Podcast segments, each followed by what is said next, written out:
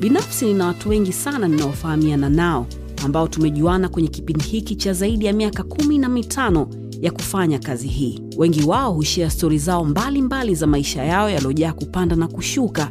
Nami sote tunajua maisha ni milima na mabonde, na kila siku kuna mafunzo mapya katika maisha yetu. Hizi ni baadhi ya hizo stori ambazo watu hawa hukutana au wamekutana nazo katika maisha yao, ambazo zitakufanya usome, uwaze au uangalie vitu kwa umakini zaidi, na pia kujifunza. Mimi ni Salama, hawa ni rafiki zangu, na sote tunakukaribisha wewe kwenye Salama na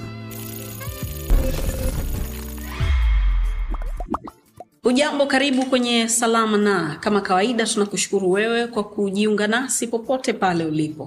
Uh, unaweza kutuandikia maoni yako, maswali yako, nani ambaye ungependa aje kwenye meza hii. We really appreciate, na mara nyingi huwa tunafanyia kazi na huyu ambaye uko kwenye hii meza ameombwa muda mrefu sana, na bahati nzuri raundi hii tumefanikiwa kwa sababu yeye ni mtu wa mambo mengi sana. Uh, kwa mwezi mmoja na nusu au miwili nimepata bahati ya kuwa natembea naye eh? Kuna kazi tulikuwa tunaifanya mi na yeye kwenye visiwa vyetu huko vya marashi karafuu.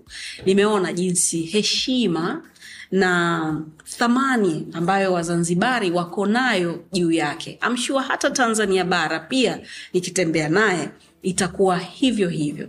Mi naitwa Salama, karibu kwenye Salama na Faruk Karim kaka. Aka Zizu. Hivi ili Hata- hatujaanza wameshampeleka juu kabisa. Nashukuru asante sana. Asante sana nashukuru hata mimi mekuwa akisikia yani kichi kipindi manake. Hata what surprise me kwamba kama jana namwambia ah, kesho nakwenda Dar es Salaam salama ameniita kwenye ah, salama na salama na Kwamba it shows kwamba people they know about it so it's, it's, keep it up. Asante sana. Eh, lately imekuwa hivyo nadhani eh, nilikuwa nawambia wenzangu pia hata mimi nimekuwa nikisafiri karibuni nimekuwa nikienda sehemu tofauti tofauti na ni tofauti na pengine ilivyokuwa miaka miwili au mmoja uliopita. Uh, lately eh, watu wameanza kuelewa sasa na tunashukuru kwa sababu uh, so kwa ubaya kwa uzuri tu e, watu wengi wazuri wamekuja kwenye meza hii ambayo inabidi wasikilizwe lakini pengine watu wamechelewa kidogo ila sahizi wameshaanza kuelewa na tunashukuru sana kwa hilo. yeah unajisikiaje na hali? Yeah, I'm fine niko okay nashukuru. Namshukuru mwenyezi mungu umefika salama. Ndio. Panda boti hali ya hewa tulivu kabisa. Bahari ilikuwa carpet au unatiririka tu. Juni ishapita. Julai ishapita. Kwa hivyo meshukuru kuja sehemu ya pili ya muungano. Hivyo nafurahi. Sawa hapa nyumbani vile vile. Kwa hivyo nimfurahi sana. Nashukuru kunikaribisha katika kipindi. Mimi nashukuru umekuja. Uh, kabla hatujaenda kwenye maswali yetu au mazungumzo yetu ningependa tuzungumze carpet ambalo umekutana nalo leo. Um, unaijua stori ya june julai ya? najua um, I've experience na labda nikati short hata bahari naijua we- tuambie kuhusu bahari ambayo wengi uh, hawajui. wengi wa nikikwambia labda sijui kama wewe unajua utashangaa wengine utashangaa mm-hmm. mimi mfanya kazi wa baharia 10 years msafiri baharini miaka kumi kwa hivyo maana kwamba bahari naijua kama nani kwa ufupi unajua nilivyomaliza form 6 nilimaliza dar es salaam hapa. Mm. aga khan mzizima. Kishua sasa wakati ule nakuwa lazima uende jkt yaani wakati ule ni must. Mandatory, lazima yeah. uende jkt na na wakati ule unajua sio kama sasa hivi ukiambua uende kigoma sijui uende rukwa its very simple. Ule utandawazi na usafiri wakati ule nazungumza tukeze 8 kwamba nikapangiwa kwenda kigoma. Yani I was, I was so young alafu naambia uende kigoma. Unashtuka hivyo ah, sana lakini na ujana ulikuwa ushaniingia kwetu zanzibar. Of course form 6 nasoma hapa Yeah. dar es salaam. Lakini zanzibar kule ule ubaharia ndo ume, umeanza kasi. Kwa hiyo tulivyokwenda likizo nyumbani kumaliza shule ah, washikaji pale bwana twenzetu twenzetu. Nami nikachomoa. so. Kwa hiyo hukwenda jeshini? Sikwenda jeshini. Nikaupiga Greece moja kwa moja. Na uondokaji wenyewe ulikuwa ni wa wa kiujanja ujanja kwa sababu wakati ule dola hamna dola usipati sio kama sasa hivi. Yani you won't believe me. Niliondoka na kama mahujaji tunakwenda kuhiji. Sasa zile ndege za mwisho zile katula ya tanzania ndo inapeleka watu. Sio kama sasa hivi kuna taasisi. Ni serikali ina inakupeleka unalipa tanzanian shillings they give you dollars na wao wanatafuta usafiri. Kwa hivyo nikapewa dola elfu moja mia mbili traveling checks.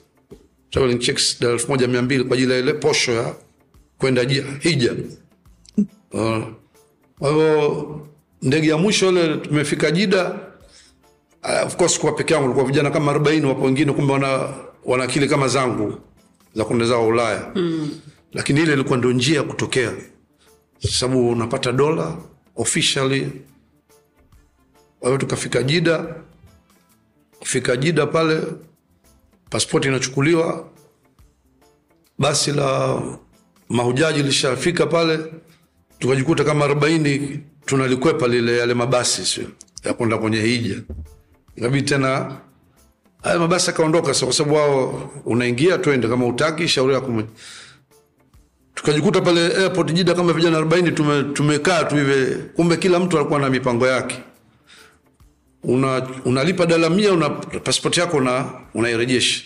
And then you, you go whatever you want to go. Kwa mimi nikakata ticket pale kwenda Greece Athens.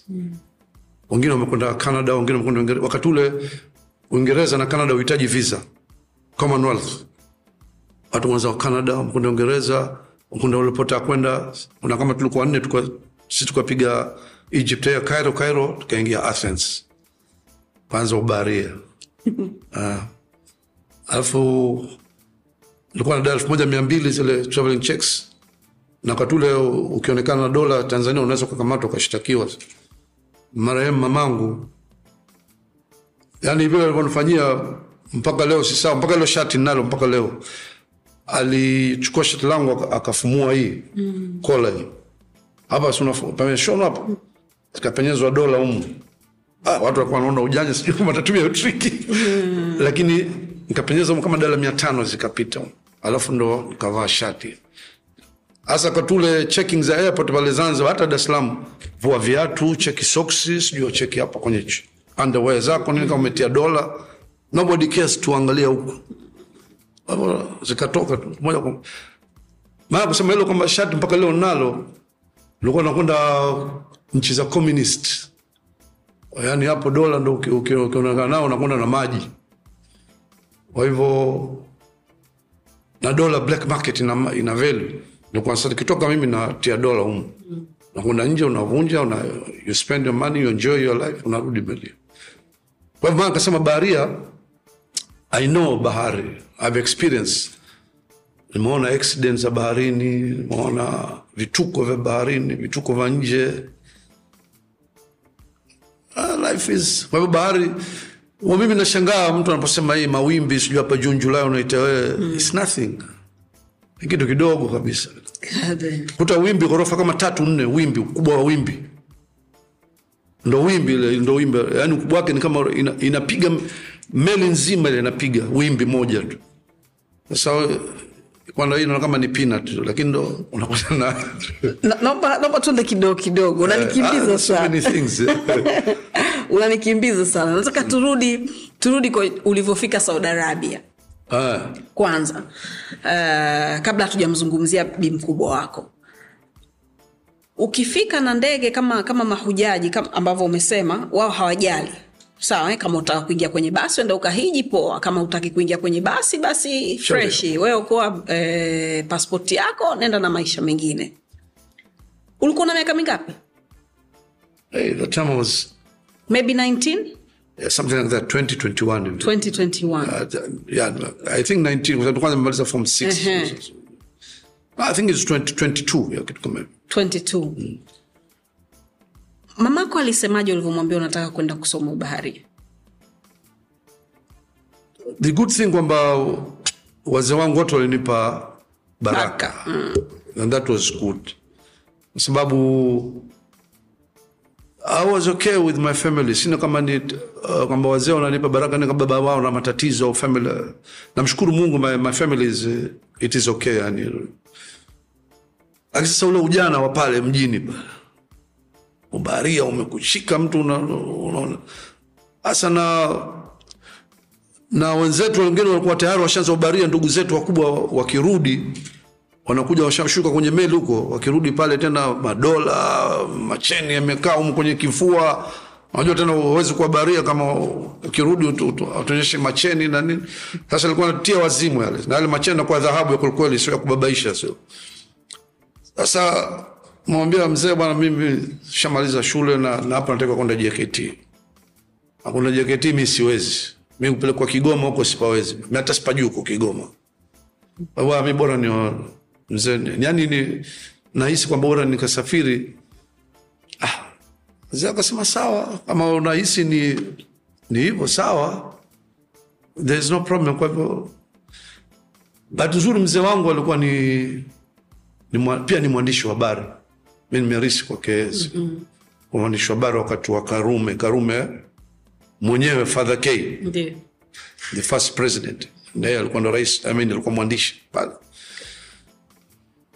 Kwa vile maisha anayafahamu, na anapofika mtu kijana, unataka ku, kutafuta life yako kama inakwenda katika njia sahihi mm. Wazee hawezi kukataza kama unakwenda katika njia sahihi, kwa sababu maisha mengine wewe unafuta bangi, unalewa nini, unamuudhi mzee wako, sio? Mm -hmm. Anaweka kutumia pesa kakusomesha, unampa product ile, it's very bad, lakini kama you are going the right way, fadhangu alisema go, no problem, go.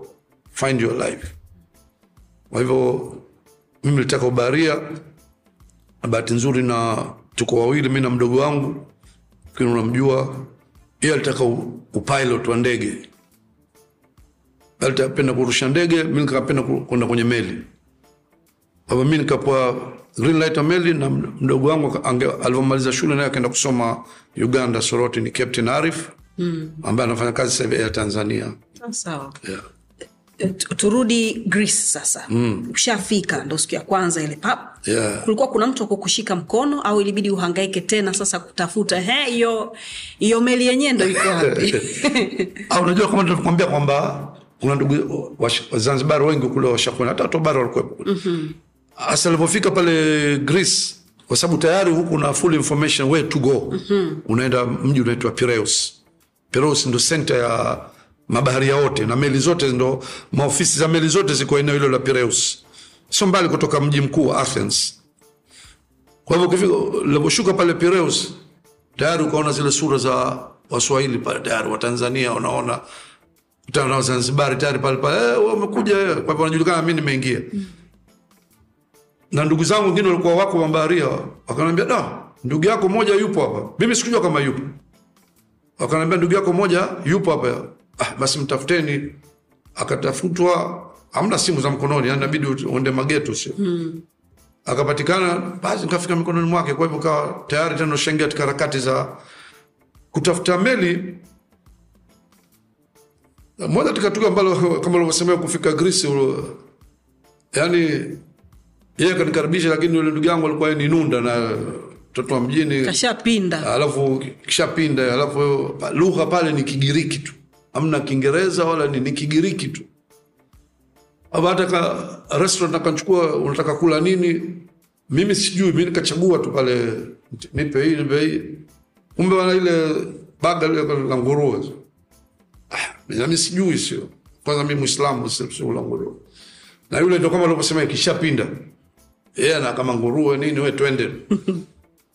Basi. Sasa mi ndo naanza kula, jamaa Zanzibar, Eh, umeingia umeingia Greece jana tayari ushakuwa muhuni kama unakula nguruwe. Kabisa, nende cho bathroom ni yule kama basi umechagua mwenyewe bwana, kama basi basi ulikuwa unaniambia kama kama nguruwe bwana. Ah, baya ndo maisha, tuko tuko. Kwa sababu maana kusema haya ni maisha, hata katika meli mpishi anakuwa ni Mgiriki. Sometimes uombe dua yule mpishi awe ana, ana, ana huruma na anafahamu ile imani yako kama wewe ni Mwislamu. Na bahati nzuri mimi meli nyingi nilizofanya nilikuwa watanzania tunakuwa eidha niko peke yangu au wawili the rest ni greeks sasa inaweza kapikwa siku hiyo chipsi na mishkaki ya, ya nguruwe naye sasa bahati nzuri anajua kama mimi sili kwa hivyo alikuwa ananisaidia anafanya mishkaki ya, ya nyama ya ng'ombe mm. lakini unasema kwa kiswahili ah, yani baniani mbaya kiatu chake dawa mm. yani yale mafuta ndio yale yaliopikia mishkaki ya nguruwe mm-hmm. lakini lakini sasa tutafanya nini mm-hmm. umu katika kutafuta maisha Sasa. There's so many things experience ambazo unakutana nayo lakini ni maisha kwa sababu dini inasema hali kwa mbaya unakwenda nayo there's no problem. Kwa hivyo nikakaa Greece pale kaanza kutafuta meli kaenda mbio mbio. Bahati nzuri nikapata meli ya kwanza. Na ulikuwa upati meli mpaka yani kwa tu uonge hawa maajenti, inabidi uwape chochote ndo upate kazi. Kwa hivyo kwamba sijala mia tano mia tano wakati ule ukapata kazi ndio ya mwanzo kabisa unafanya kazi katika meli ya kigiriki unakuta wewe una seabed book kutoka hapa ya kuonyesha kwamba wewe una experience ya bahari umefanya kazi wakati ni uongo mtupu hapa tunagongewa tu kwamba umefanya kazi miaka meli hii ilijaziwa mapinduzi maendeleo ndo meli ilizofanya kazi. Eh. kwa hivyo wao wanasema unaingia katika meli hujui lugha yote unajua hujua kigiriki tu. Na wewe umesema kazi kubwa niliomba mimi ilikuwa naita ile ab ab unakuwa ile meli wakati ikifunga kamba zile kutupa kule kwenye bandari huku kuvuta kamba mkazia mkatengeneza makontena kufunga kutengeneza. Alafu the most important thing ni ile meli ikiingia nangani em, inapoingia kama ban- bandarini da wewe ndo unaitwa kwenda kukamata ule usukani. Usukani wa meli. Pinda kushoto pinda kulia ni wewe una, una ukiona ile meli inakuja kapteni anakuwa anasema tu na panakuwa na pilot ambaye ana- anatoka hapa hapa bandarini ada, kwa sababu ndio unajua zile Kuitoa. njia kuitoa kuingiza. Yeah. lakini wewe unaitwa ab ndio unakamata usukani. Sasa kapteni ndo anakwambia port 10 nenda kushoto kulia. Nini, nenda degrees kumi kulia. Starport 10 nenda degrees kumi kushoto. Wewe ndio una control usukani And that's, uh, unazoea mwisho una, una, unafahamu. Kwa sababu baadaye wale wagiriki wanakufahamu wewe muongo, hujui chochote. Wanakufundisha. Okay. unapata uzuri unajua lugha kidogo kidogo unafahamu lugha. Kwa sababu ukikaa na wale utajua lugha kwa sababu ndo wana lugha ingine kwa hivyo ilikuwa alafu unakuwa na bahati labda mungu tu kama zile amenipa bahati ya kupendwa kwa sababu unakuta wote hawajui kiingereza. Tunafika pahali wananitegemea mimi kuwa ndo mzungumzaji. Kwa hivyo hata kapteni anaweza kwenda madukani akanichukua mimi. Kuna madukani kwa sababu tumetoka pale tumetoka pale tumekwenda the first port tumekwenda sisi tumekwenda holland. Kwa hivyo kapteni anapeleka mimi madukani.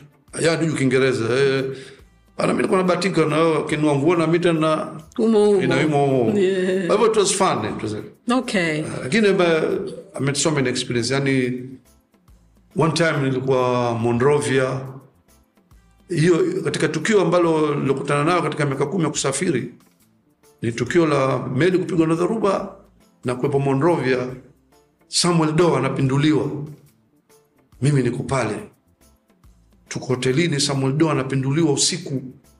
Tuko pale tuko disco. Kwa hivyo hamna ruhusa kutoka. Siku tatu tumelala disco. Lakini bahati nzuri kuna kapteni na maofisa wako pale pale. Meli haiwezi kuondoka. haiwezi kuondoka. Lakini cha kushangaza baada ya siku tatu ule Samuel Doe alirudi madarakani. Ile mara mwanzo alivyopinduliwa na yule mshikaji wake Q- Q waliopindua pamoja mwanzo waliompindua Tolbert sasa yule akapindua Samuel Doe akaweza kugeuza madara- akarudi tena madarakani. Lakini yule alom- alompindua aka- aka- akampindua tena akampitisha barabarani. Yani kamkata ule mwili. mm. ukata vipande vipande vipande vipande. Alafu anamtembeze yani yani that was experience ambayo siwezi kusahau. Ingawa baadaye naye alikuja aka- akalipwa kwa staili Yeah. it was fun Crazy. um, ulishawahi kurudi zanzibar na boti na macheni yako? Yes of course. Ni, ni, nilirudi nilirudi after kama five years hivi. Nilirudi baada kahisi nikahisi kwamba ah, labda mambo ashatulia unajua si unaweza unatafutwa na JKT sijui nini. Lakini ma, marehemu fadhangu kanaambia ah, rudi haina tatizo. We can control it. There's no problem Hapa nilirudi nilirudi kidogo. Chane zinaning'inia hapa kwenye kifua lakini nilikaa for Five years. two weeks. Nimerudi after five years. Nilikaa two weeks. Kwa sababu wakati wao mimi kurudi nilikuwa nime nimepanga kuacha kufanya kazi katika meli kuishi canada. Uh, nilipata bahati ya kutana na that, that was my first wife. Kutana naye kule canada. Kuna siku nilifika toronto ikawa metoka kwenda nje kupiga simu. Siku zile ndo hakuna simu za mkononi uende call center upigie wazee uzungumze nao. Kwa hivyo nikakuta call center yuko msichana mmoja huyu kachanganya kidogo jamaika na nini. Nataka kupiga simu akanaambia mi shafunga sasa hivi. I've closed the office. Ambao nisaidie mimi na mgeni natoka mbali takuongea na wazee wangu na matatizo mi fulani mimi ni nikuja na meli baharia. Akakubali kufungua ile call center akapiga simu. Anauliza wewe mgeni unatoka wapi? Nikamweleza akaambia mi mgeni hata sijui niende wapi. Kwani unataka kwenda wapi? Ah, akaambia, "Mimi- ni mtu wa mziki mtu eh, kama unapajua nipeleke. Unapajua asi ndo hapo ushapinda tayari. Eh, si nakwambia na bahati ya kupendwa. Kwa hivyo yule sister kani tukakutana kama basi tukutana pale fulani akaja. And from that day we had an affair. Sababu ilikuwa kila baada ya mwezi miwili unarudi tena toronto. Unaenda asia indonesia singapore kote kunakwenda asia. Unachukua makontena unakuja nayo marekani new york los angeles nini huko virginia alafu nakuja na toronto halifax. Kwa hivyo kila baada ya mwezi moja na nusu mimi nakuja namuona. Yani, we had a relation. Kwa hivyo kuna wakati nilikuwa nakwenda halifax nova scotia juu kwenye barafu kule ndio tukapata ajali meli ikapigwa na dharuba bana anasema mtu anapozungumza bahari ile ile wimbi lile linapiga kwenye meli hichi chuma kinakatika. Chuma kinakatika kwa wimbi. Ale makontena yote yanakuwa baharini. At that time nilikuwa tayari na miezi kumi na nane ndani ya meli. Kabla kufika pale mi nikasema yani nikasurvive nikajua yani meli nusu tu ipinduke sio? Five minutes mawimbi nini? Anaomba dua pale naambia mimi hapa kapteni hapa mimi ndo basi naomba. Tena. Naomba nipe langu mimi zangu nyumbani. Ah subiri unakwambia no. Sababu nilikuwa nishaamua niishi Canada. Kwa hivyo nika sign off. Sasa ndo kataka settle Canada. Ndio maana nikaja nyumbani kuona wazee kwamba mimi naamua kwenda kuishi Canada na girlfriend wangu na nini. Anaambia nenda. Mm. hivyo mi nikaenda nika nika settle Canada. No mwanzo kwanza yule alikataa yule kwamba sababu yake anaambia wacha ni- nimuoe niishi pale. Sasa mimi nilivyokwenda nataka mwaka sasa amestaki kuolewa tena sasa. Ah, ambia mimi nimekwenda kwa wazee na nini? Ah I'm not ready nini au mimi nikarudi tena Greece kaingia tena kwenye meli. Another five years. Lakini baadaye alikuja akamuoa. Okay. Akaishi Zanzibar. Lakini it didn't work out. Kids? Moja sababu kwamba alikuwa hataki. Nishaishi naye pale Zanzibar.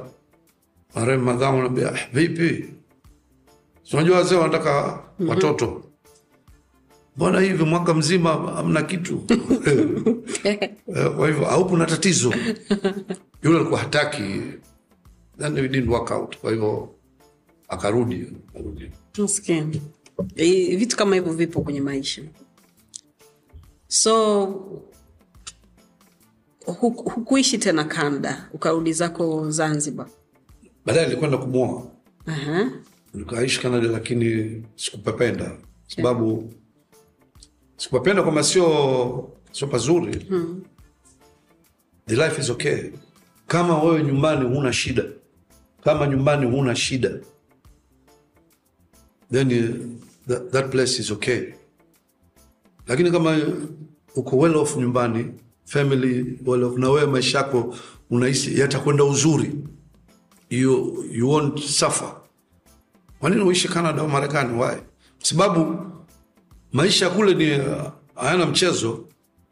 Sijui mimi leo naumwa shangazi yangu iko hivi ni kazi kazi tu unabidi uamke alfajiri kufanya kazi unarudi usiku unachoka alafu mwenyewe nikasema sasa mimi nishafanya ubaria alafu wakati huo alikuwa nasoma sio mambo ya habari sababu nilikuwa napenda toka niko shule.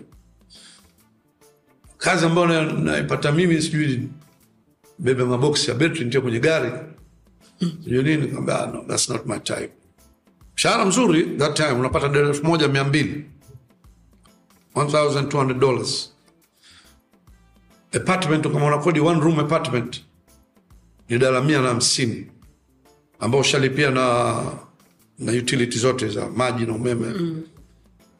kwa hivyo you save a lot. Hata kama unatumia vibaya na nini unaweza kasave kwa mwezi 500 dollars 300 dollars kama una matumizi you, you get good money hata kuleta nyumbani kwa wazee mm. lakini sasa mi kaona no home is better hapo bibia kama mi niko tayari kuoa lakini kuishi zanzibar kwa hivyo yeye kwanza ali- alikataa kuishi Zanzibar. Alikuwa na dhana ile kwamba huku Uswahili wa- wanatisha sijui nini, unajua ile picha anakwenda mbaya. Kwa hivyo kaambia twende ukaone maisha ya Zanzibar. Kwa hivyo akaja Zanzibar, akaona yale maisha yangu alivyo, wazee wangu, ndugu zangu, nikampeleka mpaka kwetu kule Fumba. Kwa Waswahili wenzangu kule, jamaa zangu wa Kiswahili, sio vyovyo vya kuflash. Kuna vyoo vile unajua vyoo vya kiswahili? Vya kuinama. Yeye aka- akatetemeka pale yani kwenda kwenye kile choo kwanza sija kenda zake chini. Kama this is a life hii ndio life tunatokea sisi. Kwa hivyo huji kuja mjini ni mambo ya mjini lakini this is our life. Kwa hivyo kidogo hakupenda lakini baadaye alikuja akapenda. Kwa hivyo tu- ndio tukaishi lakini it didn't work out. okay. uh, turudi nyuma sasa kidogo kwa, kwa wazazi. Karibu by the way Yeah, sure. keki na chai jisikie uko huru. Wazazi wako walikuwa ni watu wa aina gani? Walikuwa wasomi? Unaambia mzee wako pia alikuwa mwandishi wa habari na, na mamako alikuwa alikuwa mtu aina gani? Mmekuzwa vipi nyinyi kwa Ah, mamangu yeye sio mtu aliosoma lakini dini alikuwa Iko vizuri. dini vizuri. Dadangu ndo alikuwa kidogo ndo msomi hivyo kwa sababu wakati wa mimi niko shule yeye anafanya kazi ya habari alikuwa ni mwakilishi wa Reuters uh, BBC na, na, na local news. Wakati ule magazeti yalikuwa ni standard na baadaye kaja kaanzika na uhuru tanzania nzima magazeti mawili. Kwa hivyo yeye alikuwa akifanya sana na vyombo vya nje. Na hivi na kina na marehemu mzee karume pale ndo, ndo, ndo, ndo news wako pale pamoja. Kwa hivyo nilikuwa namuona vile akifanya kazi ndo ikanjia ile hamu. Kwa hivyo ni wazee ambao naweza kusema eh, hapa nilipofikia au sikosei nilifikia ni wao ndo walikuwa ni they were the one who pushed me kwamba yani walinipa freedom kile unachokiamini. Kama kiko sawa na maisha uvunji sheria umtukani mtu na unahisi utapa do it. Hiyo ndo imani waliokuwa nayo wale wazee wangu mimi kwa hivyo unafanya kitu wanafurahi. Sasa mi kilikuwa kinanipa moyo sana kwamba kuona wale wazee wanafurahi. And uh, ndio maana nakwambia kwamba wazokea na maisha. Kwa hivyo hawakutarajia kwamba mi nachokipata huku ni wape wao. Waliambia wewe jenga maisha yako enjoy your life. Kama tukitaka kitu tutakwambia. Kwa hivyo walikuwa okay kwa sababu my father was okay. Afanya hilo alafu alikuwa na business zile za stationary books ambayo mpaka leo nimeirishi na kwenda nayo vile vile.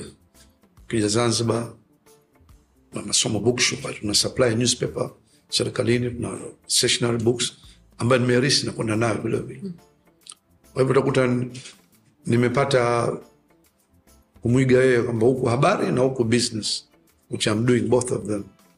Kwa hivyo ndo nashukuru sana, ndio maana nikasema amenijengea misingi mizuri ya maisha ambayo mimi na- nakwenda nayo Okay.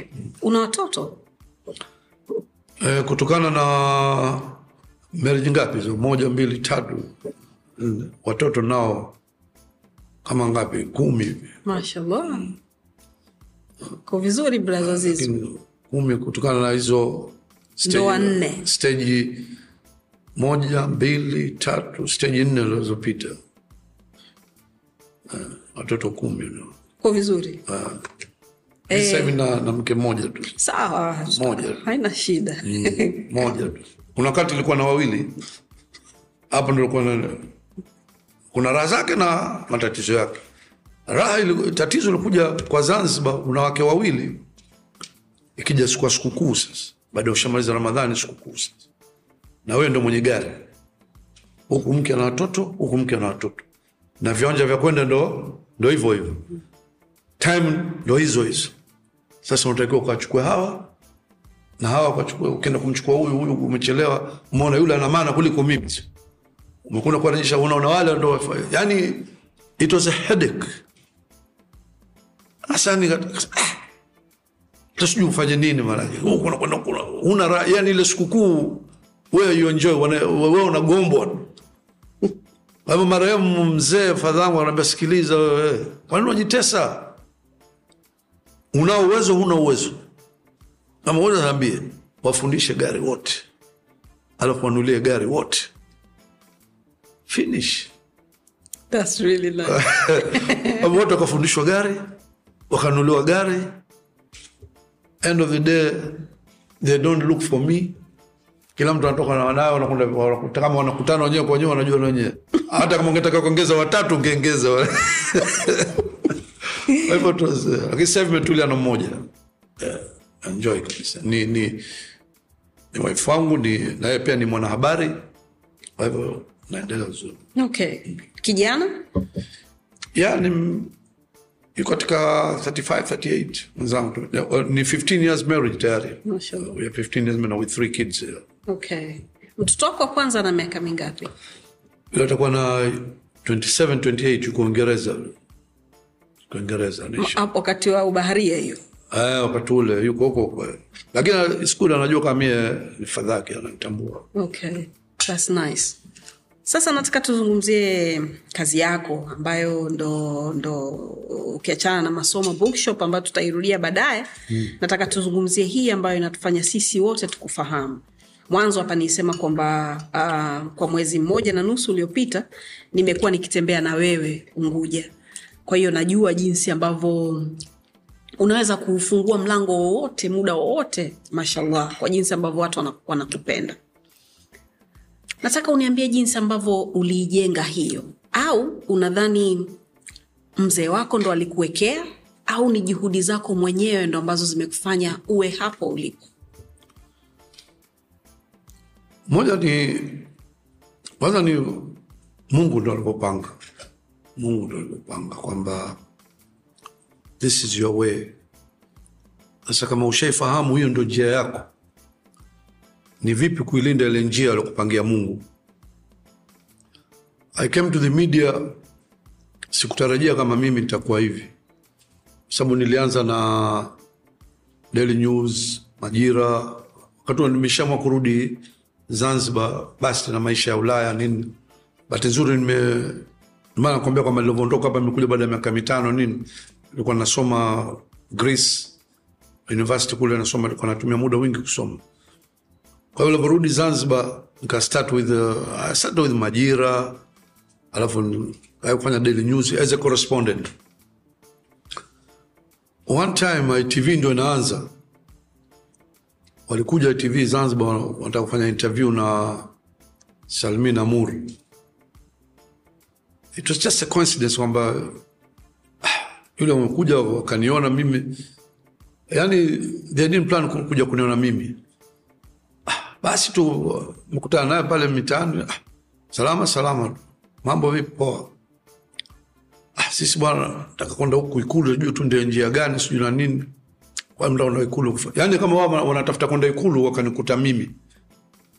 Ah, ambaye Ikulu, kwani unaofanya nini? Ah, naenda kutafuta interview, labda tuende njia za ah, ambia ngoja basi. Bahati nzuri one of the washauri pale wa karibu walikuwa ni na mtu ambaye namjua, nikam kenda kumwona kama nao rafiki zangu wasaidie na nini, wakafanikiwa wakupata interview na Salmin, na wakati ule sio rahisi kumpata Salmin, lakini wakafanikiwa. Ah, basi lofanikiwa tena ndo njia ikafunguka kwamba ah, kwani si tusio na mtu hapa hapa Zanzibar? Ndo ikaanza ile ITV, that was 1994 mpaka leo niko ITV na Radio One. Mashallah. I'm so proud of it. Yani, nimetulia. Ofa nyingi zimekuja tu. Ah, wanakulipa ngapi? Kama wanakulipa elfu moja sitakupa elfu tatu lakini kubwa ambalo lilochonifanya ni, ni gande hapa ITV ni marehemu mzee Mengi. Yule mzee ni mtu wa aina yake, ni mtu wa aina yake ambaye siwezi kumsahau. Amenisaidia sana. Aliweza nakuja Zanzibar akanitafuta, una shida gani? Ah, sina shida mzee. Una shida gani? Sina shida mzee. Ah, au una kamera wewe? Ah, na itapigwa simu, italetwa kamera, nitapewa. Alafu yule msaidizi wake akiondoka, hebu mpele bahasha. Unapoa bahasha, sitaki ngapi zinakuwa ndani mm. Lakini bahasha unapewa bahasha. Sasa nafika pale, alafu vipi utaondoka kwenye chombo kile, wakati ule mzee ana, anakupa heshima kama vile, nahisi kawa kwamba nikiondoka ataniona vipi. Ndio ile kwamba mwanzo kwamba Mungu kakupangia this way, kwa hivyo uenda hiyo riski ni ile ile tu, kwa sababu unaweza ukatoka huku kenda kwenye huko maslahi mazuri usifanikiwe. Sasa kule kurudi huwezi na kwenda, kwa hivyo bora meganda hapo hapo tu. Kwa hivyo naendelea hapo hapo. Kwa hivyo cha msingi ni kwamba heshima, respect to the people ambao wanakuona na wewe unawaona, na Mungu amekupa umaarufu, lakini usiutumie umaarufu kwa kutaka kitu au kutaka sifa. Yaani wewe jifanya mtu wa kawaida tu. Kwa hivyo mimi nashukuru Mungu amenipa umaarufu, na kama ulivyosema mwanzo, sio Zanzibar, hata hapa bara tasema ukweli tu, lakini mimi I, I get a big respect wa pili wa muungano ulikoko kwetu. Sasa nawashukuru mtu anaku- anakuita anaku- anasema we fulani, naomba kitu fulani, piga picha. Ah, okay. And una- kila mtu, si wengine mtu basi anataka kwambia tatizo lake, kama unaweza kumsaidia msaidie. Kwa hivyo nahisi pia hii ni, ni, ni, ni Mungu ameniandikia hiyo hivyo, sio kama labda usome hichi kitu au jitahidi. Sasa ukikubali nafsi yako kwamba ni Mungu anakutaka hivyo, kwa hivyo fata the right way, the right sources. Usijione kwamba wewe big, you're something na nini. Usidharau mtu, just respect, give and take. So kwa hivyo ni, ni kupanga tu ile maisha yako nakwenda vipi na kushukuru na kuendelea uzuri. Basi ukifika stage hiyo ukafahamu ana Mungu anakuwekea ma- mazingira mazuri, sio na tamaa basi. Nimeipenda sana. Bado unadhani e, mkeka ambao marehemu mzee wako alikuwa ameutandika ndo ambao ulikufanya wewe iwe rahisi kwako kupata baadhi ya vitu, Baadhi ya vitu kama vitu gani? kwa mfano kama kazi ya uh, usema ulikuwa unasoma university mwenyewe of course na sidhani kama mzee wako alikuambia Faruk, nataka usome uandishi wa habari. Yeye alikuwa nakuruhusu ufanye kitu ambacho unataka Ah, kufanya. kwa sababu nilimwambia mimi nataka niwe mwandishi. Ndio. Ah, Kwa hiyo akasema heri, lakini yeye hakukwambia kwamba kwa sababu mimi ni mwandishi wa habari na wewe nataka ufanye hivyo, si ndio? Au alikuambia Hapana, yeye ndomana kakwambia sisi tuko wawili. Mdogo wangu kataka upilot, akasema sawa. Wewe umetaka ubaria, sawa. Kwa hivyo hakuniwekea masharti, alinikubalia, lakini akaniambia hakicha unakwenda njia iliokuwa sahihi. Kila kazi, sababu ubaria una uhuni wake. Wengi walikuwa nafikiria ubaria ni uhuni. Uhuni upo, lazima uwe muhuni. Mm. Unaweza kwenda moja ya sifa ya baharia ni kwamba ukifika ukishafunga meli pahali pa kwanza kwenda ni, ni night club. That's the source information yote ya wapi maduka wapi posta wapi kupiga simu wapi pa kwenda night club. Wapi wa chumba. Uh, kila kitu. Eh. kwa hivyo unajua hata meli mpya meli mpya brand new ship inateremshwa kutoka inapotengenezwa mfano tulikwenda kwenda taiwan. No it was japan kwenda kuchukua meli mpya. Brand new ship. Ile meli kabla ijashuka baharini kule mbele kabisa kule anakaa anasimama mwanamke just with a briar a bottle of champagne yep. meli inateremshwa hapo ndo anabariki Eh, sasa anabariki yeah, you're right. Kwa hiyo utakuta baharia ndo maisha yake ndo hivyo, unaingia kwenye starehe, you spend, una enjoy, lakini akili yako ndo ifanye kazi enjoy, lakini una save. Unaweza kwenda ba- kwenda baa, mmekaa hivi, wakaja wanawake, amigo, I want a beer, I want a beer. Ambia hebu njoo hapa, simama, how tall you are weka kreti za bia moja mbili, urefu wa yule mwanamke moja mbili tatu, weka kreti za bia sasa na yule mwanamke. Haya, chukua bia nne zako, that's life. Haya, how much? nimesikia unyama huu. Unakuta ni mmekaa mko watano nyinyi, sana sana dala mia tu, huyu dala ishirini, dala ishirini. Haya, you want a beer? Enjoy. Wape wanawenzako wenzako. Pale tena mademu yote ndo nakuja pale tena mnazongwa It's life, lakini ndo wanasema baharia you can't be baharia kama hujafika sehemu mbili marekani na brazil these are the two places as baharia lazima ufike ndo, ndo kama vile sisi waislamu ambao uende hija ndo katika nguzo tano moja ni ya hija. Kwa hivyo baharia brazil na marekani. Madina na maka ya mabaharia madina na maka ya mabaharia ni brazil. Na ufike brazil rio de janeiro au wanaita copacabana ukuja new york unashuka una, una, unashuka jiji la new york. Ni 24 hours. 24 hours. Liko kama yani wewe ujuu kama hapa sasa hivi asubuhi au usiku? New york. Thats new york. Especially 42nd street. Yani hata ukiteremka hiyo barabara mtaa ule huwezi kujua kama sasa hivi usiku au wasu- yani full time pako vile. Busy. Mm, thats baharia lakini you have to save and angalia mbele. Una spend lakini una save. Kwa hivyo mzee alikubali hiyo kutokana kwamba i was going the right way kwa hivyo it was okay. Bra- brazil ulivyofika ilikuwaje? The first port ambayo iliwahi kufika ya mwanzo kufika ilikuwa ni santos. Kwa pele huko. Eh, alafu kuna paranagua. It was a it was so, so santos sijui wanaita hizo santos sijui shasau red janeiro kwenye kwenye ile sanamu kubwa. Rio kule. Hapo pale yani pale ndio ile kwamba umefika brazil kuna copacabana kuna nini? Kakuta pahali pa nakatembea, ukakuta pale imeandikwa zanzibar club. Brazil zanzibar club. It was a club ambayo haina watu hawaendi na nini imekaa vile vya kimaskini maskini. Lakini kaingia pale mwenyewe akashangaa "Wewe mbona unaingia watu watu wanakwenda huko nini? Kama ili jina umelipata wapi wewe? Akanambia ili jina basi mimi nimelikuta naendelea nayo. Kama mimi mimi mozaliwa kwetu kunaitwa zanzibar. Ndio maana nimekuwa surprise nimeingia hapa. Tanua nitakunywa bia moja kwa ajili ya kuwea. That time nilikuwa nakunywa. Ndio maana nasema wakati huo. Sasa hivi mimi si. Kwa hivyo akashangaa akasema mimi nilikuta lakini sikatika kwamba jina la zanzibar is a brand name. Ama tunalitumia uzuri nchi nyingi imekuwa na jina la zanzibar lipo. Inanuma kuna nitakwambia kuna sasa nchi gani nilikuwa nikakuta zanzibar nikaingia lakini nilikaa kama dakika tano alafu nikatoka. Magamu balaa tupu. Ilo balaa limezidi limepindukia. Kwa hivyo kuna panifai hapa. Lakini that's life.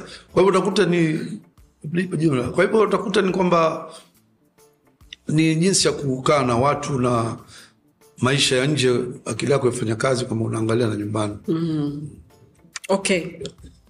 Kuna nafasi za juu zinakuwa zinatoka serikalini. Uh, wewe kama, kama legend. Do you get disappointed unapokuwa haupati teuzi? Mie? Mm. ya nini? Naweza kuwa staki I'm okay nataka nijitume mwenyewe. Sipo lakini ndo staki bora ushauri kuliko inategemea lakini sija sijafikiria sana hasa kwa mwingine amesha kuomba wagombania wakilishi au bunge. Au utakuta na wakati ilikuja kafatwa nigombea wakilishi katika mji mkongwe ni CCM wakilishi, lakini kama nyinyi mnataka mimi nigombee wakilishi, mnanipeleka mji Mkongo. Kutokana na appearance yangu na jina langu, lakini mji mkongwe ni stronghold ya opposition. You think I can win? Nyie kama mnanihitajia mimi, you need me, pelekeni kwa Hani 100% CCM, nitashinda lakini napeleka huku mji mkongwe, unajua naenda kuteseka tu, sipati kura hata moja. Hata kuna, waka, kuna dada zangu wakasikia wakanifata, nasikia unataka kugombea mji mkongwe kwa, kwa tiketi ya CCM. Nakuambia kabisa sikupi kura nakupenda ndugu yangu mimi, lakini niko chama hichi, lakini nakwambia kabisa tuje tukagombana bora nikwambia kabisa. Mimi na ndugu zao wanangu wa nini hatutakupa kura. Yaani ile watu wenye misimamo yao kule zanzibar. Unajua siasa zetu za zanzibar mm-hmm. watu wana misimamo. Lelonki hata ufanye ufanye nini we kama kishaamua kumpa huku atampa huku kwa hiyo ngamba mimi sigombei inatajwa tu lakini sigombei. Kwa hivyo sijafikiria sana kwenda katika mambo politics. Naona niko okay okay. That's really good tuzungumzie football. Yeah? We ni shabiki wa timu gani? Wapi? Bara. Lazima utaje. Bora uniulize ulaya. Nimekuuliza simple question. Kama hutaki kusema niambie staki It's simple. Au kama ya keki unaokula hiyo na naipenda mara ngine sana. Siko committed sana kwa upande wa bara kwa sababu napenda sana mipira ya ulaya lakini mara ngine sometime labda kwa sababu simba imekuwa iko sana katika brand inataja sana kwa hivyo inanivutia kidogo wekundu wa msimbazi simba kuangalia. Lakini hata yanga naipenda no, timu wananchi. Kwa hivyo sijakuwa involved sana kama very deep up to fulani fulani. Mimi sana ni national team. Lakini kuja ulaya takwambia we ni shabiki wa liverpool? Yes you're right. 100% mwanachama na kila kitu. Mm. and i like liverpool. Bahati nzuri umesema football i've been a president of zanzibar football association. Ndio. Imekaa na sijisifu lakini mimi ndo lilotoa jina la zanzibar heroes ambalo jina tunalitumia sasa hivi. Is me. Eh, mimi katika utawala wangu mimi pamoja na marehemu alfraj tamim ambaye alikuwa rais mimi nilikuwa makamu rais mm. ndio tulioipatia zanzibar wanachama ambao leo wanajivunia wakafu wanacheza hizi club level. It was us watawala wangu mimi. Ndio niliopeleka zanzibar kujulikana ujerumani. Tukafika pale tukaambiwa, tulikuwa tunaita timu ya taifa ya zanzibar. Wakati ule waziri wa michezo alikuwa mheshimiwa harun nikaenda naye ujerumani wazungu wanataka lazima tupate jina. Nikamwambia mheshimiwa waziri una unatakiwa lazima tuweke jina official name. Sababu hapa mambo ya timu taifa timu taifa haipendezi lazima we have to, should have a name. Wakataka majina mawili timu ya vijana na timu kubwa. Mm. mheshimiwa harun akasema timu ya vijana tuite karume boys. Wakati ule rais wa zanzibar alikuwa amani karume. Lakini karume boys anampa heshima first president. Mm. Na timu ya zanzibar tuite zanzibar stars. Ah, kaambia mheshimiwa ukiita zanzibar stars tayari kuna kikundi cha tarab kinaitwa zanzibar stars. Takuwa ipendezi sasa wewe unasemaje? Mimi kaambia basi mimi napendekeza tuite zanzibar heroes. So go ahead. Kwa hivyo officially likatoka jina zanzibar heroes ndo mpaka leo linatumika. Kwa hivyo i did my part kuisaidia zanzibar katika michezo. Tumepeleka kaf na tulishindwa tu fifa which is impossible. Haiwezekani. Zanzibar kujiunga na fifa asikwambie mtu its impossible. Haiwezekani. Wala sikudanganye mtu. Au wanapiga kelele tu. Sababu to be a member of fifa huwezi kuwa member of fifa kabla hujakubaliwa na CAF. ni CAF alafu baadaye ndo wanapeleka jina lako fifa. Sisi baada ya kupata wanachama tunisia eh, wanachama wa muda kaf akaweka jina fifa. Ilikuwa mimi ami ilikuwa zanzibar na komoro. Komoro akakubaliwa zanzibar ikarudi kwamba kwa sababu one country cannot have two members. Na, na kitambulisho kubwa cha pa fifa ni pasipoti. you can, mimi nime- wakati huo tumekwenda swiss na marehemu ndolanga. Yule anasema nyinyi mnataka unataka wanachama hebu nionyesheni paspoti zenu. Ndolanga akatoa paspoti nami nikatoa paspoti do you need an answer for this? You people are one. Same passport. However, you can't be a member. Na ili uwe member wa fifa lazima unatambuliwa na na international bodies like united nations olympic eh, international olympic committee. Hasa kule kote ni tanzania.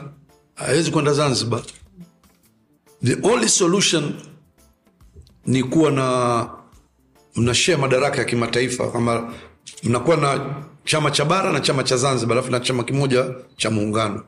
Hiyo ndo the only solution. Lakini sasa hiyo tena tunawachia wanasiasa wenyewe.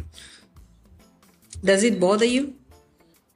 It bother me kwa sababu i know upande wa pili katika mambo mpira wanatukosesha haki zetu ambayo na sisi tunastahili kupata as a, as a, as a jina la tanzania. Na they don't give us what we, supposed to get. Kwa sababu inaweza kuja mipira mipira ikaja natolea mfano lakini that is possible inakuwa ikifanyika kwa tutu sisi. Mipira elfu moja inakuja msaada. Utapewa mipira hamsini kwa zanzibar. Why? Sawa bara ni kubwa nakubaliana nao mipira elfu moja basi tupe mia nne au tupe mia tatu.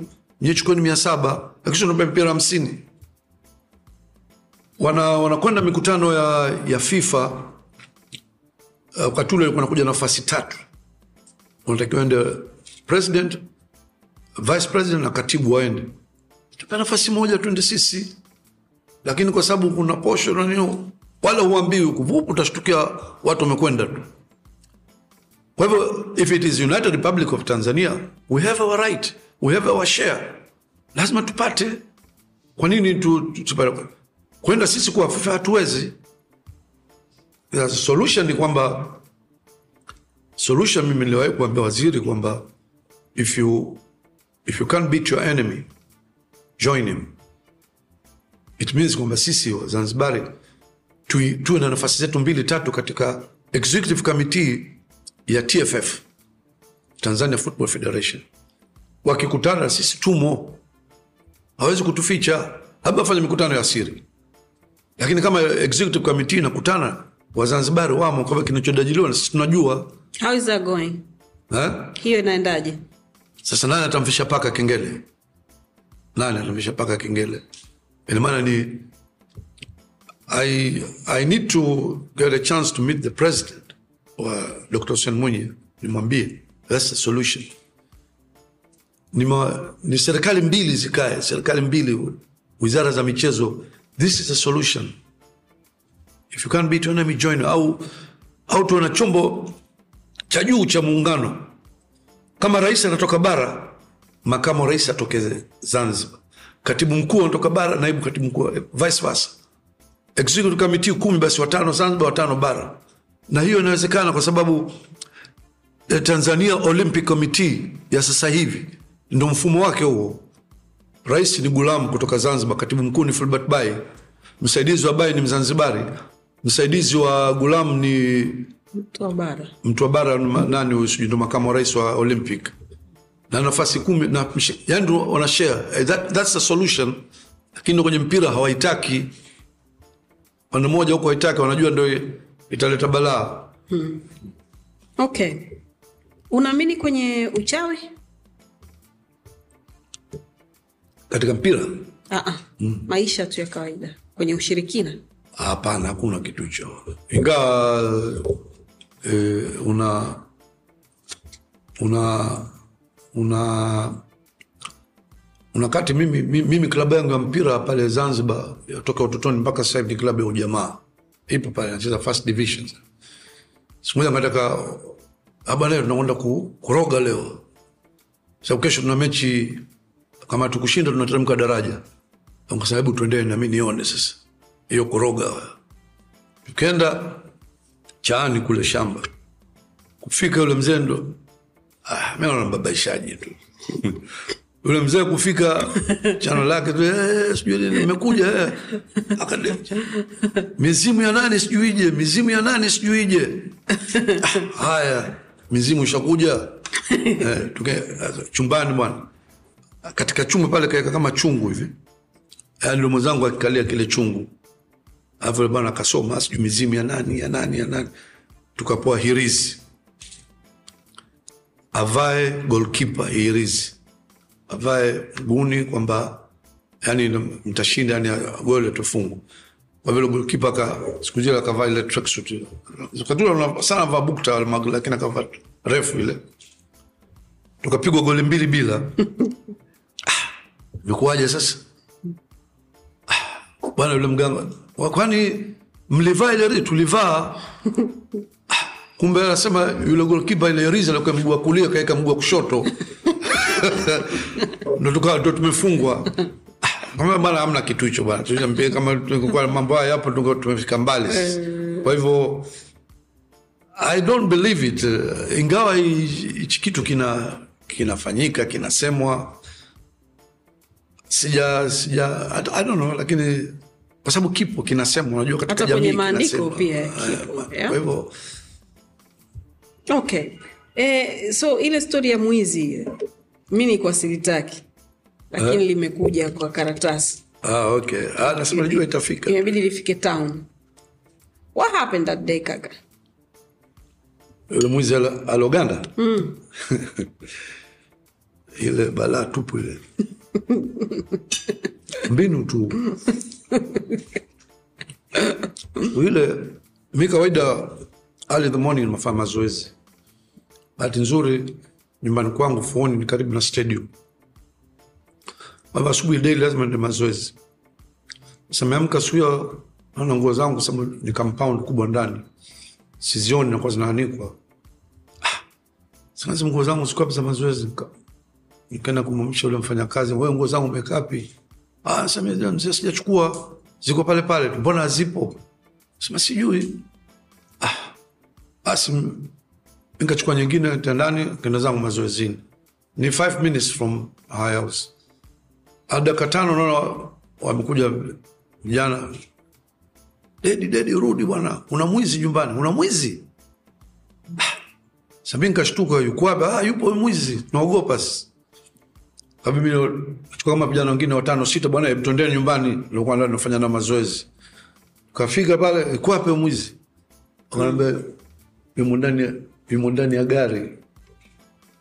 Ina kamchukulia na gari yangu ile noha Kamchukulia yupo pale kalala. hasa unajua kule gari zimo ndani kwa watu zifungi unaziacha wazi. Lakini alikuwa kishachukua power window upande moja yuko upande wa pili na sasa ile power window upande wa dereva ndio kwenda kuchukua na zile nguo zingine alikuwa kisha kuzikusanya kumbe alizichukua yeye zile nguo mm. na amekaa nazo pale lakini ndo amekuwa amelala pale baba wale wakataka kumtoa kwamba ah nikimtoa ama mtaka kumpiga atakuja kufa itakuwa kesi kwangu mimi. Humo ya maeneo. Watu kachukua na askari. Zile kelele zote hata hana habari hizo. Kwa hivyo na kuna kumchukua askari ni kama dakika kumi tu kwenye kituo cha polisi. Akaja askari akamamsha amki akampiga kibawa, bado amki ndo akachukua ndoo ya maji kammwagia ndo akashtuka kidogo. Dua hakuna kitu kubwa kama dua kabla hujalala. Ambayo uliisoma siku naisoma kila siku. Mm. sasa hiyo dua ndo inatakiwa. Unadhani unadhani alikuwa kalewa labda? Pasiba mtu wa waunga sema dozi amemzidi yeah. hamna swala la uchawi. Hamna swala la uchawi. Lakini wengine wakubali wanajua ni wanaitaka ukimwambia mtu dua nakwambia tupe tuandikie hiyo dua. Eh, lakini I don't, uh, uh, yani sisahau kwamba nikapiga picha nikairusha mi I was it's just a joke nikarusha lakini kumbe ikatrend vibaya. Yani that day siku ile moja nimepokea simu hizi fm station zote za jua za tanzania. Mikoa yote nimepigiwa simu. Kwenye simu yangu message thousand messages. Napata simu unapata simu tu. Alafu calls cha kushangaza sasa wale wanakuhoji anakwambia bwana matangazo tushamaliza sasa we are off the air private tuzungumze private nataka hiyo dawa watu washaibiwa sana and I got, I got calls from Australia, USA, Uingereza, Canada. Watu wote wanataka dawa. Yani nanipa, ndio nikakwambia inanipa picha kwamba watu wana believe sana kwenye mambo ya ushirikina. shirikina yeah. Na sikufichi last week from Australia kanipigia. Natafuta namba yako, memtuma mtu ITV, mepata namba yako. Mamangu anaibiwa sana. Yeye yuko anafanya kazi Australia. I'm ready to pay you kupa kitu chochote mi nipatie hiyo dawa meambua nikutafute wewe amna kitu hicho kwa hivyo likuwa nahisi kama kama kama ningekuwa mtu tapeli ah, speri hizi una tengeza maji una vichupa vyako kibao natia kitu nini? Brand twende. Twende kazini. Dawa ya mwizi. Sasa alikuwa naogopa fanya hicho kwa sababu unajaribia jina lako. Okay. So nataka tumalize kwa kwa kuzungumzia kidogo biashara ambayo uh, wewe unaifanya eh, ambayo ulirithi kutoka kwa, kwa mzee wako ya, ya duka la, la vitabu. Umesema unasambaza magazeti kwenye kwenye kwenye taasisi mbalimbali za serikali. Um, unadhani kuna kuna umuhimu wa kuwafundisha watoto wetu vitu ambavyo sisi tunafanya ili waweze kuviendeleza? Au unadhani ni kama mzee wako alivyofanya?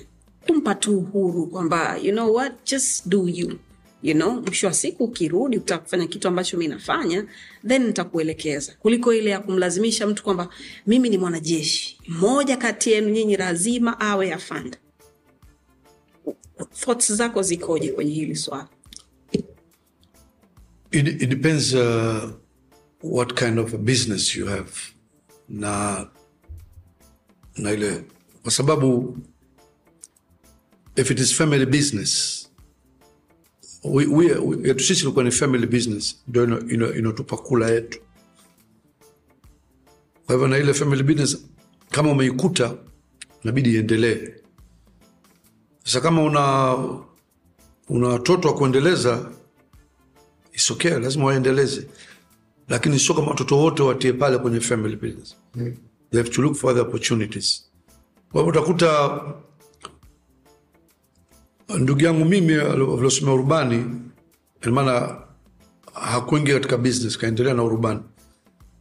Mimi nime, nimerudi unafanya kazi ya uandishi lakini uko pale pale nyumbani. Kwa hivyo nika moja kilichomfanya mimi kwamba niweze kufanya hii biashara na uandishi kwamba nikaacha kwenye magazeti. Sa magazeti you have to write a lot andike story nini lakini electronic media you have one story radio ni dakika mbili umemaliza. You are done. For the day. The day yeah. kwa hivyo na kama system zetu unavyokwenda una stori yako moja mbili umeshamaliza kazi. Two minutes. Na kama mtu una uzoefu so nadai inaja kuandika. Twende twende you go on the air lakini sasa family business kama ni business family ambayo I mean, business ambayo ndo survival ya family ya kusomesha watoto na wajukuu wanaokuja it has to go lazima ilindwe. Na kulindwa as a family unatafuta mwanao mmoja aendeleze.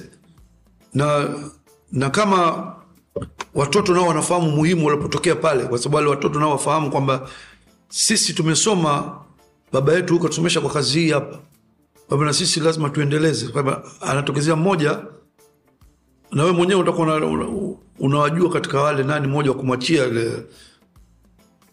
Marehemu fadha yangu alikuwa anaendelea na ile biashara, alivyoona mi nimerudi, akaona nimeingia pale pale, kwa hivyo akajua ile kazi mimi nishaikubali kwa hivyo akananipa ile mikoba ya kuendeleza ile biashara, kuniachele fanya hichi fanya hichi hapa fanya hichi, ukiagizia mali kutoka nje zipange hivi, kosti ni hivi. Kwa hivyo mpaka leo imeniingia kwamba najua lini cha vile alikuwa akifanya marehemu Fadhamu, pamoja na unaleta na mabadiliko yako changes. Yeah. kwa hivyo lakini kuna haja ya watoto nao kwa dunia tunaokwenda nayo sasa hivi. You have to give them their freedom ya kuchagua kitu gani wanachokitaka. Lakini kuna ile uh, freedom democra- freedom ya sele freedom nayo ina mipaka yake.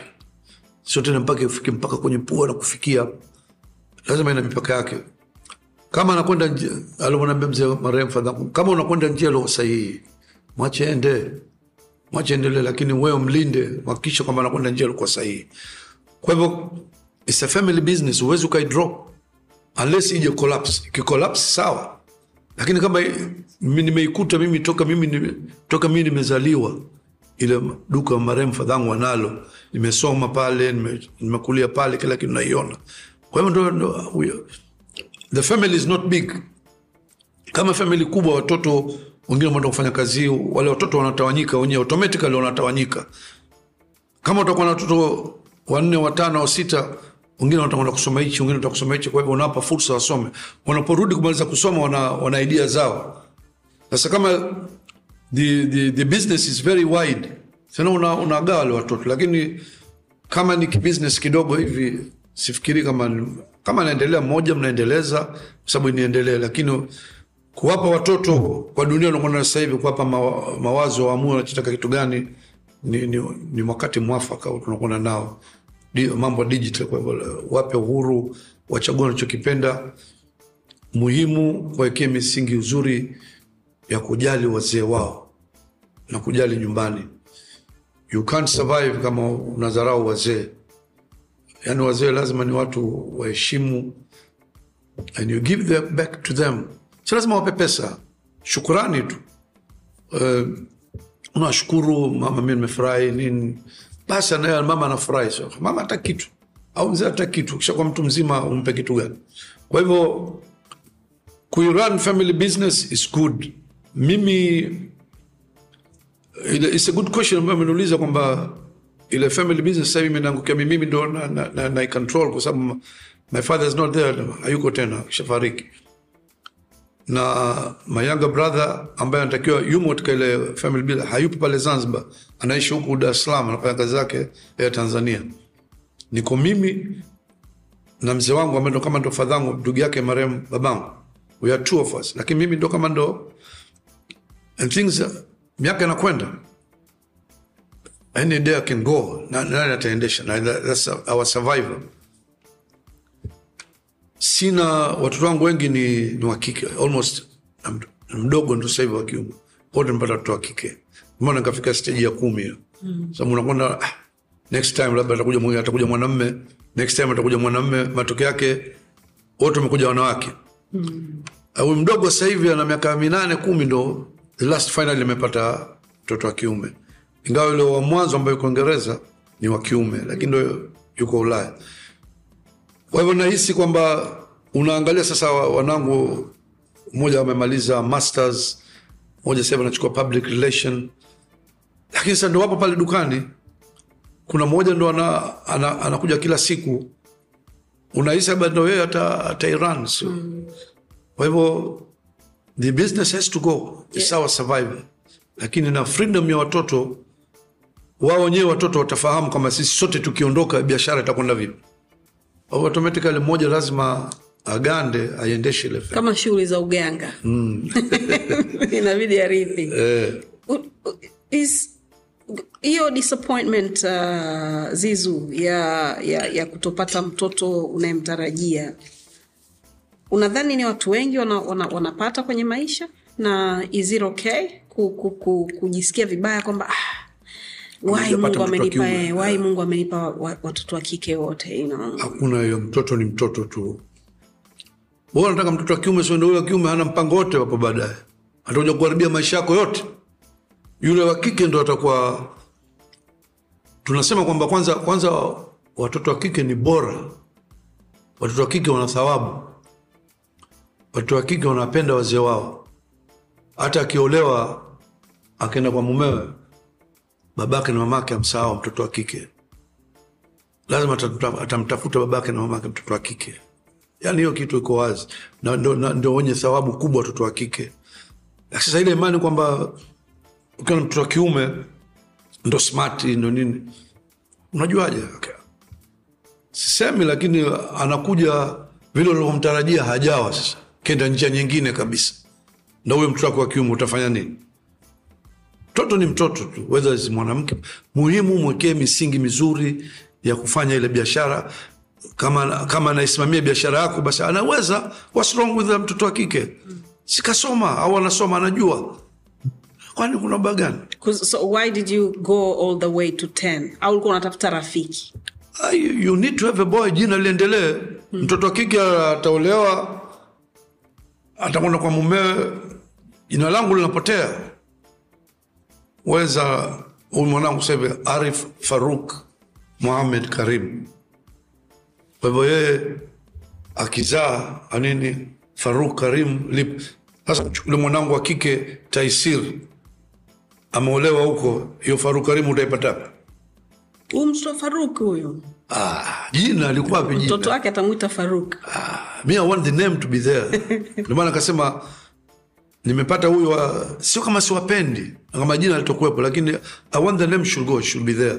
Mara nimepata huyo wa kiume anasema basi finishes. No more, no more children. Shapatikana jina arif anaitwa arif faruk bahati nzuri mkuja sura kama yangu kwa hivyo anakwenda.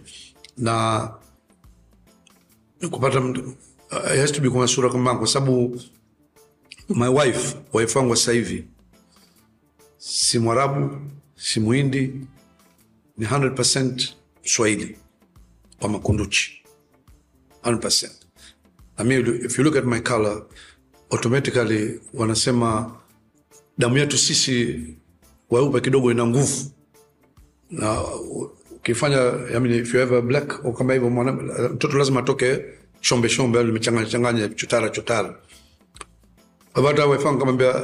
akija akatoka mtoto hana ushomboshombo warabu nywele zingine asikubali. sikubali kwa lazima lazima atoke awe mix kwa hivyo mi nashukuru watu wangu watatu wote mix wa mix mix mix. We asili yako wapi? Mie mie babangu ni muhindi ismailia ya Aga Khan kabisa kabisa babangu. Mimi ismailia mi ni muhindi taki nazungumza ukitaka ndazungumza hapa. Hebu tipe kidogo. Babangu muhindi lakini ameza, amezaliwa hapa. Asili yake ni jamnagar. The great great grandfather wangu umetoka jamnagar india. Mamangu ni mwarabu oman. Wamkutana kwa wana. Kwa hivyo mimi na uarabu na uhindi. Kwa hivyo I'm proud of myself kwamba mimi I'm an Ismaili, I'm an Indian, muhindi Kinita mtu we mwarabu we, ah, I know misoke lakini mimi si mwarabu mi muhindi. You have to be proud of uh, kabila yako na na ulochopewa na mungu. Wala mtu usika, usikatae kwamba sema kwamba wewe ni mtu fulani fulani. That's, uh, labda utakuta mfano watu utapo, kuna watu kule zanzibar utakuta mtu anaitwa jina mshenzi. Ndo jina alipewa na wazee wake. Kwa hivyo kalikatakata ndo anajita damshe ile ile mshenzi sisionekana lakini sasa ndo jina lake mwenyewe ana proud na lile jina. Sisi tunaona vibaya kwa mta mshenzi au mtu anaitwa panya. Lakini sisi na majina alipewa wazee wako sio nakupa lina lina faida yake lina ukija kuliondosha lile jina kwamba ume- mshenzi ukasema kwa nini naitwa mshenzi ukuja katika jina lingine riski zako naweza zikaondoka. Kwa hivyo ni wazee ni kitu very important. Yeah, maana like- nasema kwamba you have to be proud of kabila yako ulivyo. Sawa but at the same time vitu kama majina huumba pia. Yani utakapopita mtoto wako tabu au mateso Eh, ina- au mshenzi. ina inauma inauma. Kwa nini kwa umwite mshenzi? Lakini sasa ndo wazee wa, wa zamani hawa sio? Utakuta alikerwa na babake, alikerwa na babake akaitwa kaitwa mshenzi kabisa. Kwa hivyo utakuta ni that's life. Lakini ndo maisha lazima mtu yakubali yanavyokuja na uende nayo vile unavyotaka. Nasema struggling is the meaning of life. Defeat or victory is in the hands of god not in your hands. I like. Kangu, asante sana.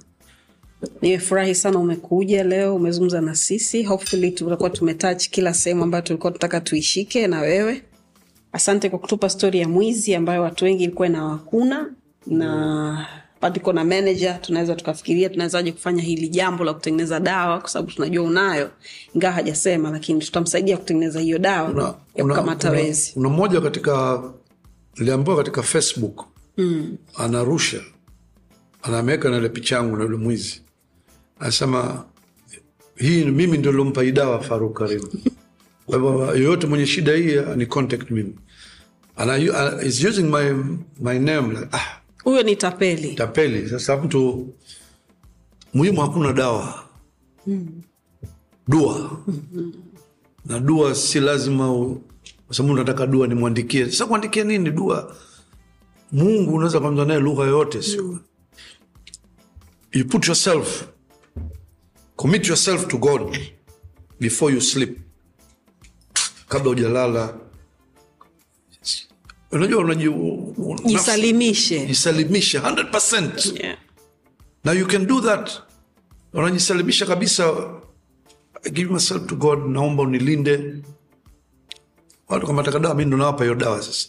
Sababu umenilazimisha nitoe. Jisalimishe kwa mwenyezi mungu 100 naomba unilinde niamke salama. Mimi nolala sasa hivi na hawa wenzangu familia yangu liwazunguka eneo hili atakulinda tu mungu. Hamna kitu hamna cha ziada. Hamna uchawi. Huo ndo uchawi. Yo. The legend himself okay? Anaitwa anaitwa faruk karim aka zizu.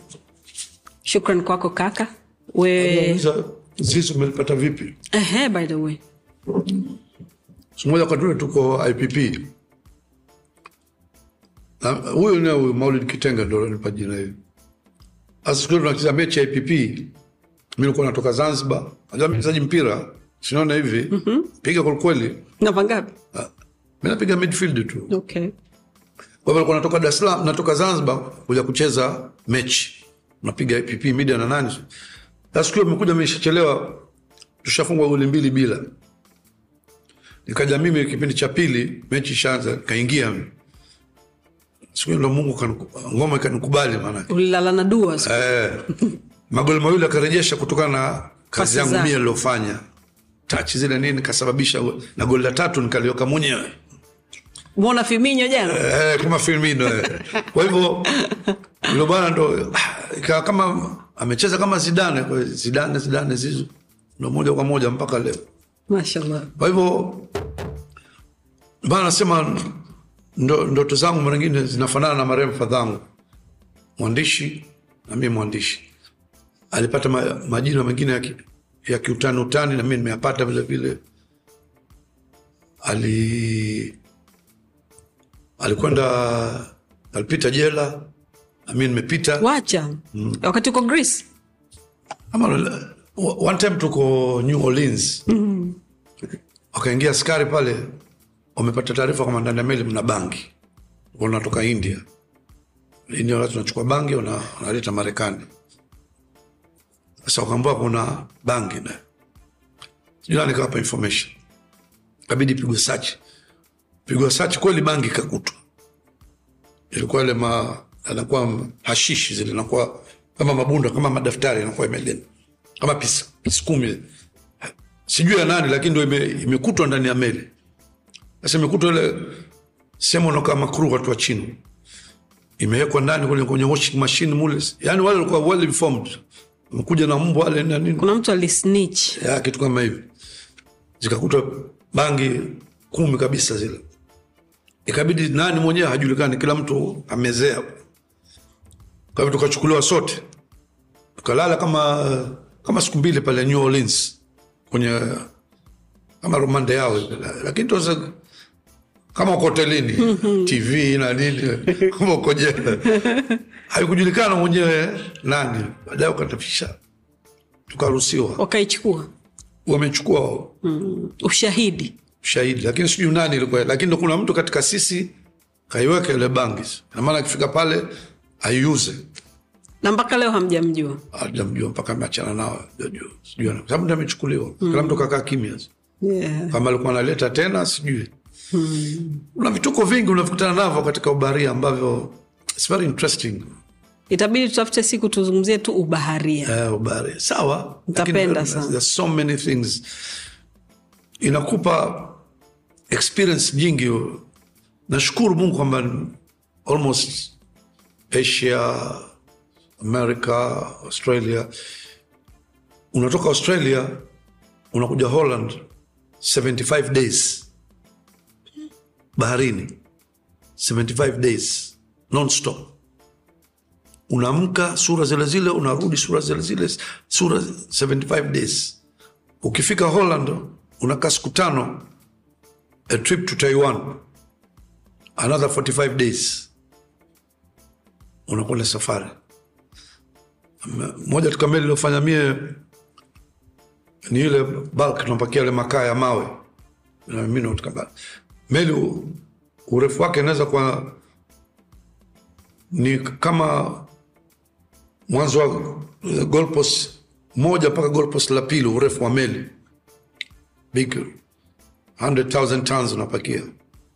Kwa kwa hivyo ile meli inakuwa ukitoka europe kwenda asia the shortest cut ni kupita mediterranean suez canal. Sasa meli kubwa haipiti pale. Inabidi uipite afrika yote uja uzunguke afrika mpaka cape town alafu ukate unatafuta india? Otherwise kama meli ndogo ndo zinapita mediterranean sea inapita suez canal ina cross red sea inakata. Meli kubwa hazipiti inabidi you turn the whole africa asia. Alafu ukirudi unarudi vile vile. Kwa hivyo thats life. Yeah. that is. Tabidi tukutafute tuzungumzie ishu ya ubaharia. Guys zizo asante sana nashukuru sana. sana. wewe hodari wewe e, jemedari wewe ni mwalimu wetu na wewe ni bonge moja la kaka yani. Nashukuru sana. Asante sana. Tuko pamoja. Tuko pamoja sana. Uh, baharia ndo huyu umemsikia. Asante sana kwa kutusikiliza na kutuangalia. Tunakutekea kila la heri and take care. Kwa niaba ya kila mtu mundani ambaye bila shaka ameenjoy. Asante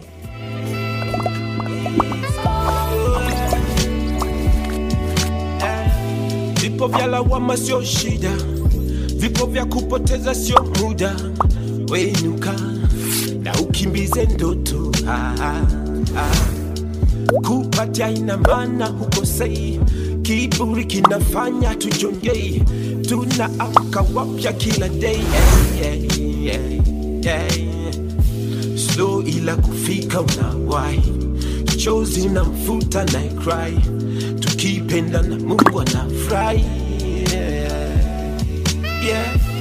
Mimi sihitaji kucomplain, sihitaji ku complain, ana bless is okay